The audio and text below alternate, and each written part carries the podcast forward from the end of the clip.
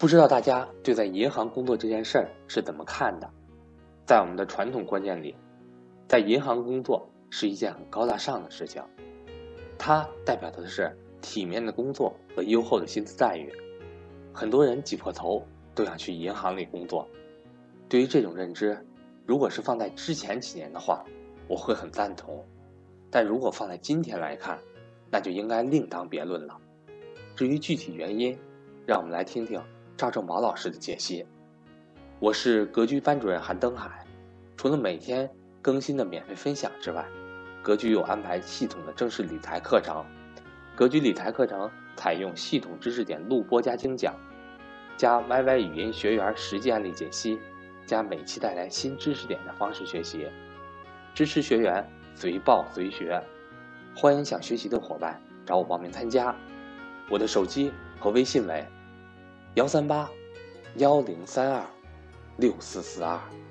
最近呢，有些格局的学员跟我反馈一个问题，说老师，我身边原来有些朋友在国有大银行工作，那是我们同学当中是吧最受羡慕的工作，家人满意，自己满意，薪资待遇还高，怎么最近给我的反馈是他们好像都变化了，他们都从这些银行跑到小银行去了，城市银行去工作了。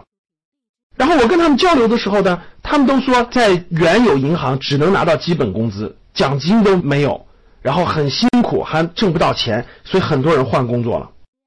为什么呢？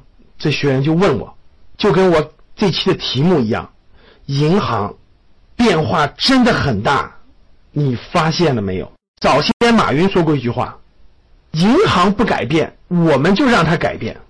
这句话今天真的应验了。前一阵去一个饭店吃饭，付费的时候呢，这服务员不是先让你说是付什么现金，直接拿过来扫码机是吧？直接问你微信还支付宝。结果我到餐厅的付款台一看，他那个收款机里一看，100块钱的就几张。因为我印象几年以前我让他找钱的时候，那抽屉里那100块钱很多，对不对？我就问他，我说怎么现在现金这么少啊？饭店的服务人员说，是啊，现在基本都是微信和支付宝了。我举这个案例，我相信大家知道，几乎全国都已经在发生这样的变化。我们现在去修个车打个气，甚至街边的乞丐现在收钱都用支付宝和微信。我给学员做家庭资产配置答疑的时候啊，我看到都惊讶，他们竟然敢把几十万甚至上百万的资金放在余额宝啊，放在这些支付宝啊、微信这些账户里。大家想想，这最大的改变是什么？最大的改变就是老百姓的钱不往你银行放了，很多钱都放到余额宝、支付宝里了，放到蚂蚁金服、放到微信金融里了。那这些钱包括这小的金额的交易啊等等等等，很多费用你银行挣不走了呀。原来你银行通过刷卡呀，通过各种形式能挣到很多手续费，对不对？对不起，今天没有了。大量的这种小额交易，各种可能赚钱的地方都被这两个巨头给赚走了。钱不够怎么办？过去我们找银行的信用卡透支，今天不用了，随便啊，什么蚂蚁花呗、什么京东白条对吧？什么微信白条，这不都可以实现了吗？哇，大家想一想，真的是银行不改变，我们就把它改变了。那最近呢，银行发了年报了，银行都是上市公司嘛，绝大部分都发布了年报了。我们从年报中发现了很多重大改变。第一个，大家可能没有留意到啊，银行的裁员现在非常严重。我给大家解读一下年报当中各银行裁员的情况啊。工商银行2016年年报披露，它的员工比2015年减少了多少人呢？7635人。建设银行2016年比2015年减少了6700多人。农业银行减少了6300多人。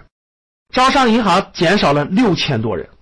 从减员的幅度来看，举个例子，比如说工农中建这样的国有银行，虽然它减少了6-7千人，但减员的幅度可能不是最大的，那可能只减少了 3%、5%， 对不对？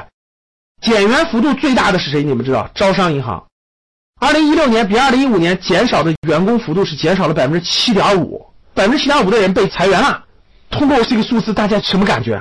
几年以前到银行工作那是打破头啊，爸妈花钱送礼托关系，七大姑八大姨好不容易塞进去了是吧，高兴的不行行，全家人都觉得在哪儿工作，在银行工作。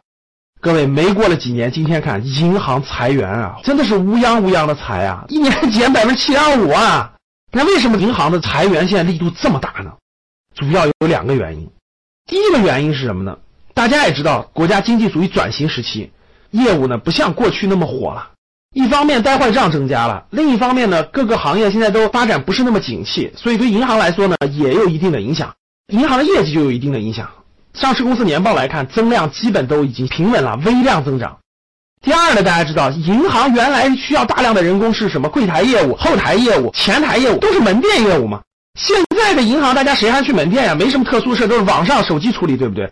电脑和手机端的银行的发展大大的减缓了对人工的需求。所以现在招商银行就说，由于现在网银非常方便，手机网银、电脑网银非常方便，所以到网点办事的人员减少了。我们一般有4个窗口，我们一般就开2个就行了。大家想想，那人员肯定要减少嘛，对不对？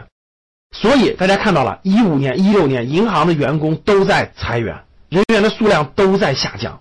这是我们所不了解的银行非常大的一个变化。还有一点，那银行裁员了，是不是银行的人员的薪资就降低了呢？嘿嘿，还真不是。那我们看啊，2016年年报披露啊，最佳雇主银行2016年被谁摘得了？被招商银行。诶，那很多听友就说了，你刚才说了招行去年裁员比例最高呀。是的，但是2016年它的薪资发的也是最高的，平均人均薪资比2015年多了10万块钱。各位，现在人均薪资达到了 45.14 万，大家明白了吧？人家招行是减员增效，我人数是减少了，但是我人均的薪资给你们往上调了10万将近，人均年薪45万多啊。大家看看其他银行也不低啊，除了招行增量最明显以外啊，加薪幅度最高以外，像什么民生银行、浦发银行平均年薪也在40万左右，然后呢像交通银行也达到28万，国有银行垫底啊，工农中建这国有银行大部分在20多万到30万之间。银行里面的行长什么的等等收入比较高，普通员工其实也不是特别高，所以平均下来是这样的。通过我上面解读，我相信大家对现在银行的变化应该有了个新的认识了。